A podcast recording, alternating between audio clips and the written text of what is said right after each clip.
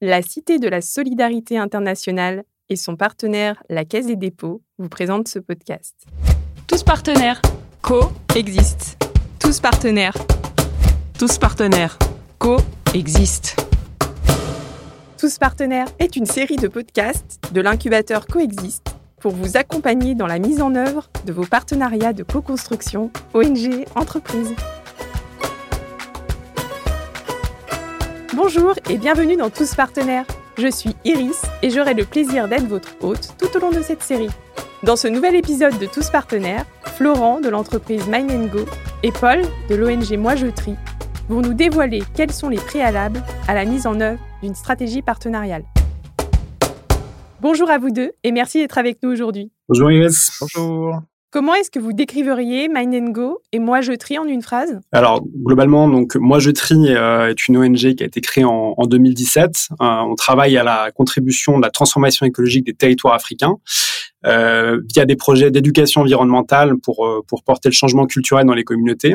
On travaille avec les collectivités territoriales sur des questions d'économie circulaire et de valorisation de déchets, et on travaille également sur la sur la, la formation et l'insertion professionnelle dans ces métiers d'économie circulaire donc on est présent au Togo, en Côte d'Ivoire et en France et on est une trentaine de collaborateurs. Euh, je suis Florent Thomas, je dirige la société Mindengo, une société de services en informatique spécialisée dans le logiciel libre. Depuis 2017, nous euh, euh, nous avons développé une solution qui s'appelle DataCup. C'est un produit qui permet de diffuser du contenu numérique dans des endroits où il n'y a pas Internet.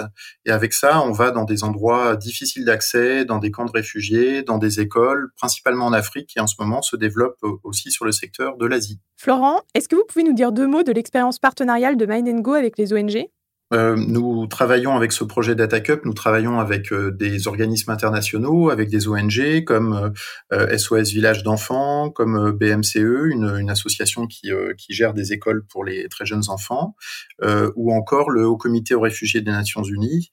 Et très récemment, on a mené un projet de co-construction avec plusieurs organismes internationaux au Niger, un projet qui s'appelle DUDAL. Et chez moi, je trie. Quelle expérience avez-vous de la co-construction avec des entreprises? Alors, euh, moi, je trie en fait est né d'une d'une entreprise. Hein. Historiquement, euh, moi, je trie est un programme de RSE d'une entreprise qui s'appelle euh, Africa Global Recycling.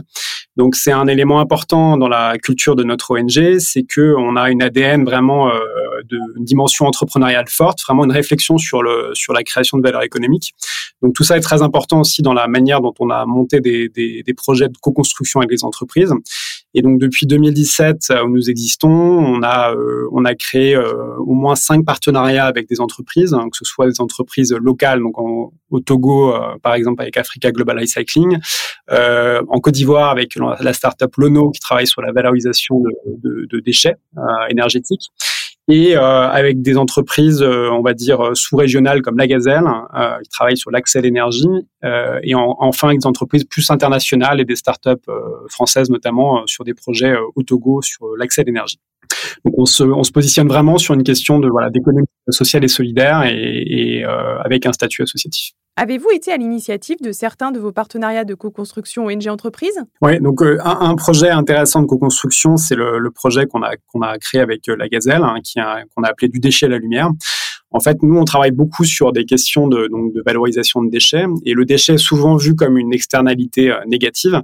Et nous, notre objectif, c'est souvent de montrer comment on peut euh, montrer le déchet sous un autre regard et, et, passer de cette externalité négative à quelque chose de positif, et euh, notamment pour les élèves qui sont nos, nos bénéficiaires principaux.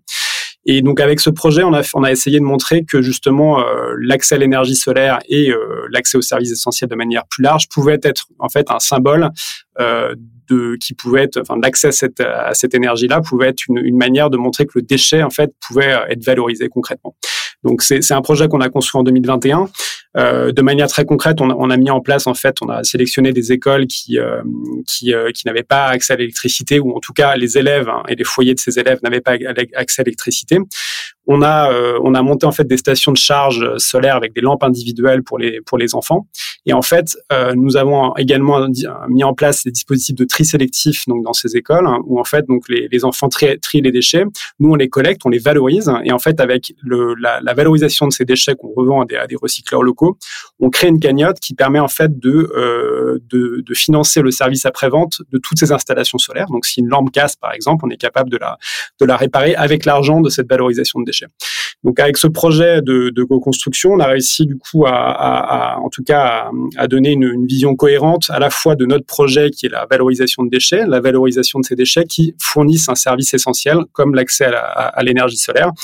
Et on a vraiment réussi à, créer une cohérence du coup avec nos, expertises respectives. Et c'était vraiment une, façon, en tout cas, une, expérience positive de co-construction qui nous a permis de voilà d'apporter de l'énergie solaire et des, lampes individuelles pour que les enfants fassent leur, leur devoir par exemple le soir. Euh, grâce à ces expertises respectives hein, qui, nous a permis d'avoir 4000 enfants euh, avec des lampes solaires dans les écoles bénéficiaires. Avez-vous une politique partenariale interne? Absolument. Donc, on, on, a écrit pas mal de choses. Euh, Jusqu'en 2019, on avait une, un fonctionnement qui était un petit peu opportuniste, euh, c'est-à-dire qu'on n'avait pas de véritable stratégie. On avançait en, au fur et à mesure des contacts. Et puis on a on, a découvert que nos solutions avaient un intérêt pour plein de personnes grâce à différents événements. Et ça nous a posé des questions euh, très fondamentales sur les valeurs. Et donc nous, on s'est on s'est organisé depuis euh, l'année dernière, donc on a fait un gros travail en interne. On s'est questionné sur euh, les, différentes euh, méthodologies, enfin les différents critères d'identification des, des, partenaires et des projets.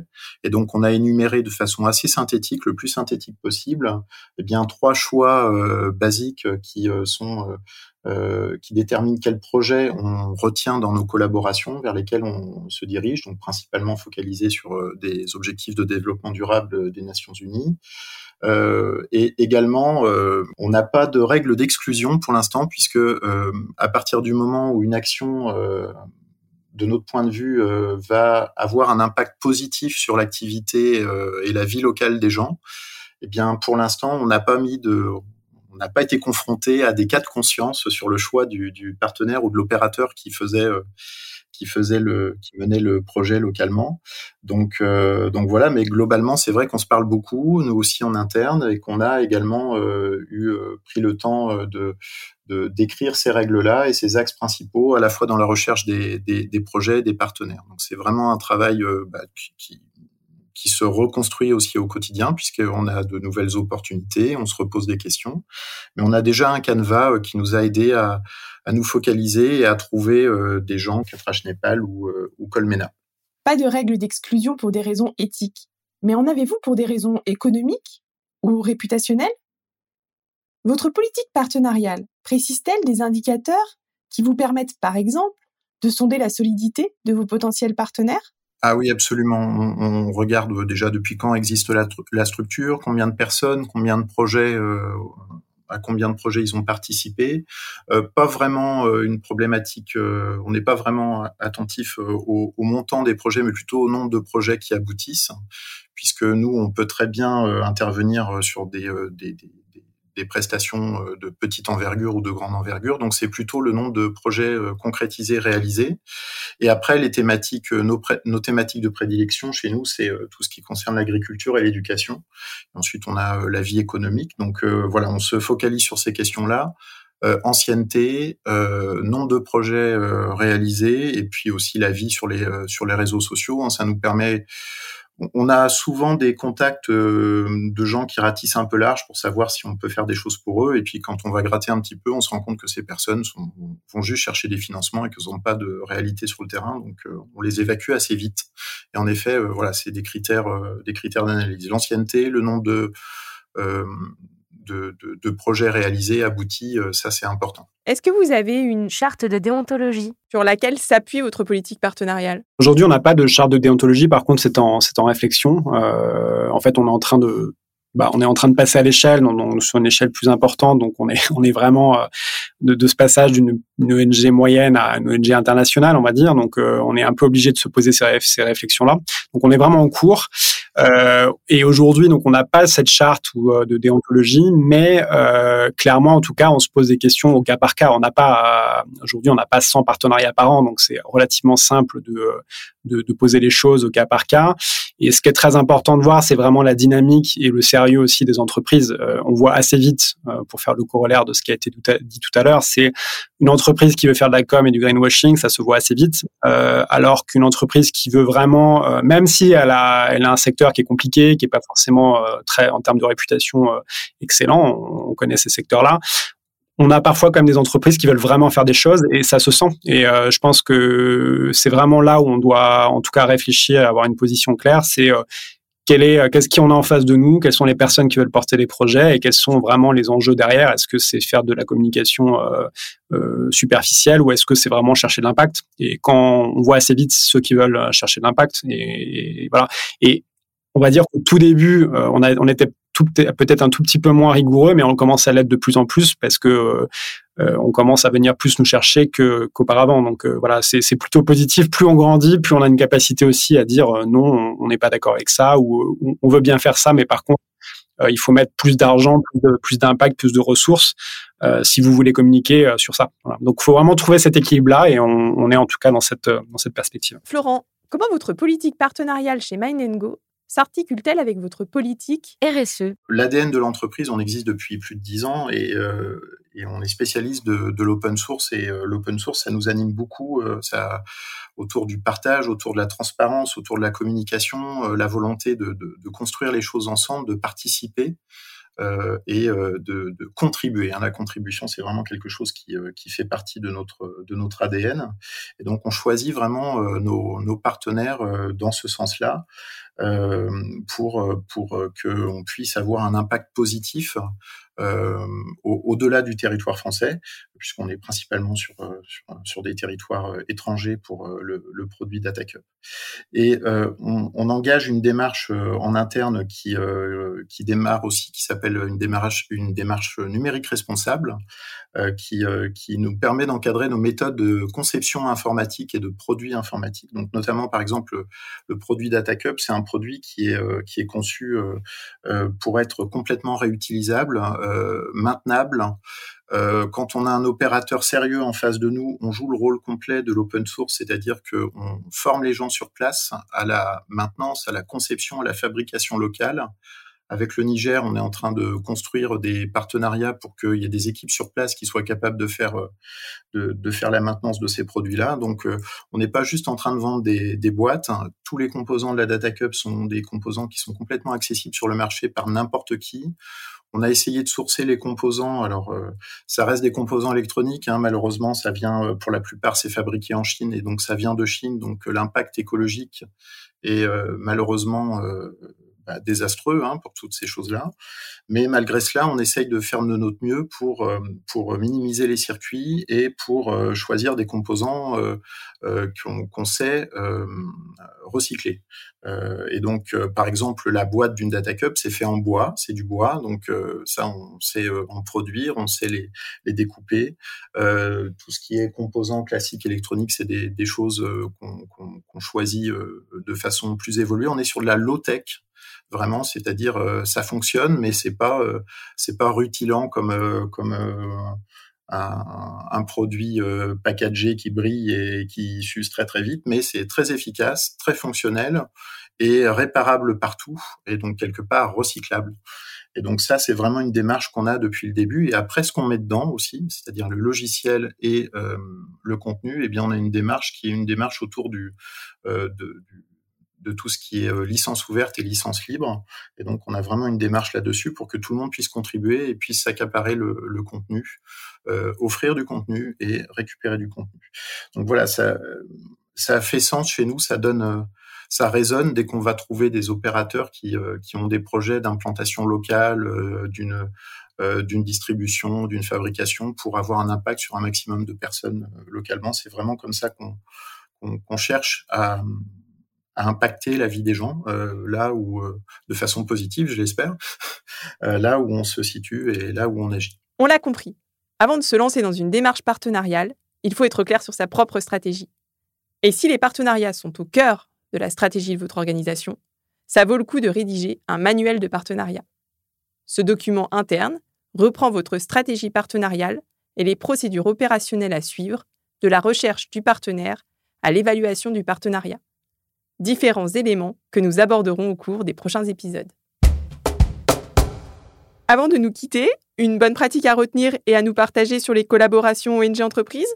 Une erreur de débutant à éviter? J'ai deux bonnes pratiques. Euh, la, première, c'est euh, de passer du temps avec les partenaires potentiels. Je vois très souvent en fait qu'on a une, forme d'excitation euh, commune sur un tel sujet voilà très vite on dit bon c'est ça qu'on veut faire.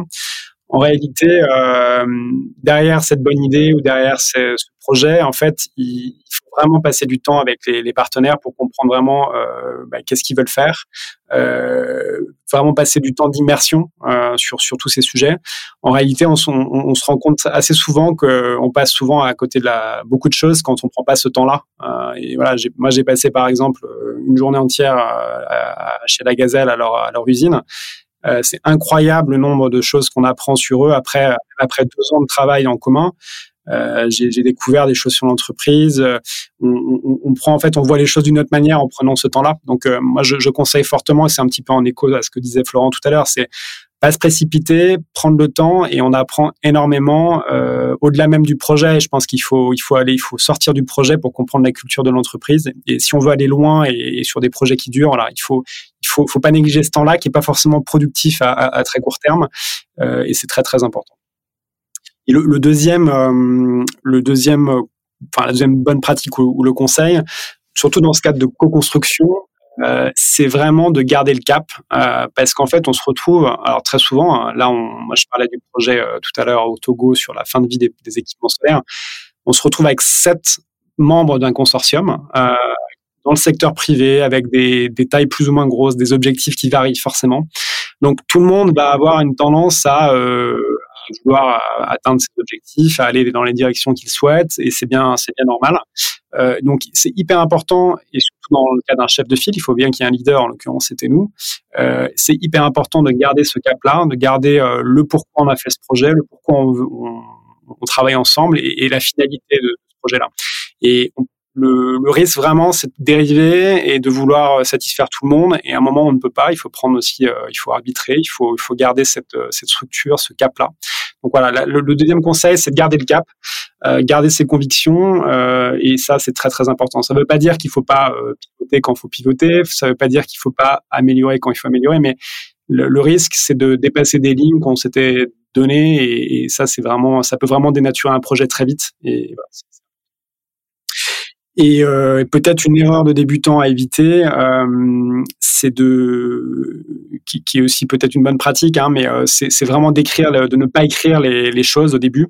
Euh, parfois, on a tendance à dire c'est ok, ok. Euh, je, je, trouve qu'une note concept euh, qui permet de poser les choses, qui est coécrite, co-signée.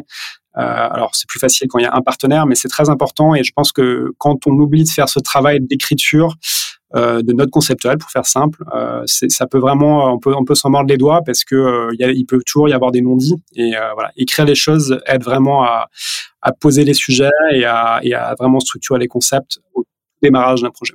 Cette bonne pratique, c'est il faut de la patience pour bien identifier ses projets, bien se connaître.